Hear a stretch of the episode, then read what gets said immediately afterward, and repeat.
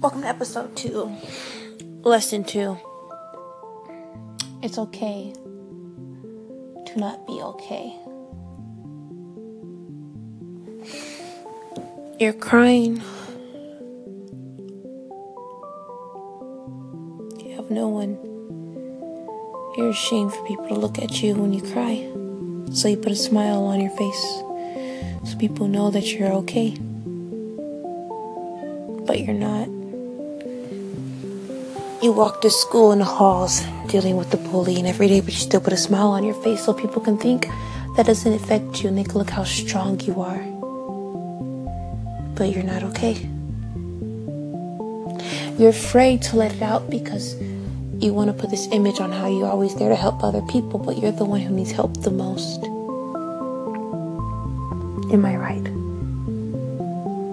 Am I wrong? I'll give you two seconds. One, two, three.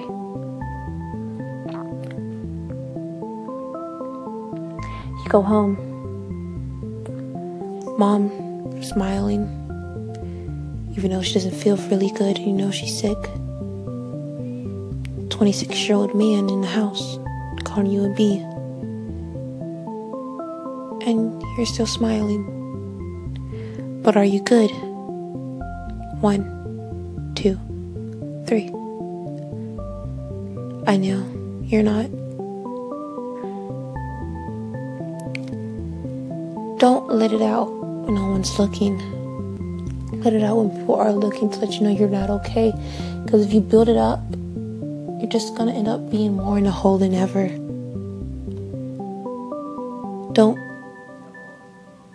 put your feelings aside for other people's feelings. Am I right? One, two, three. I know I'm right. If you're sad, it's okay. Let it out. We're all human. I get sad too. If you're crying, it's okay. Let it out. I'm crying too. Okay to not be okay. You always remember that God has you. God will always have you. So don't think God is not there. God's always there. He's always watching. He knows you're not okay. He's just waiting for you to learn that it's okay to not be okay. God will have your back through everything. Remember that. He's there. You don't have to talk to him without even letting it, without people hearing you talk. Cause that's a one on one. That's one person who always have your back. Just talk to him. So go to school when those bullies go up to you. Don't cry. Let a tear out. Shed a little tear. I know you want to be strong for other people so they can look at you as an example. You can shed one tear. But you're shedding tears, let it out. Tell them how they made you feel. Tell them how. And don't put revenge and call them names. Let them know that they actually hurt you. Tell them you want them to stop. Or if you want to do it to eat the better way, be kind to them.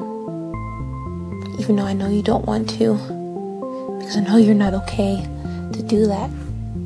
But do it because those people are the ones who are worse or okays than you are. Just remember that. I am Alize, and I am the outs.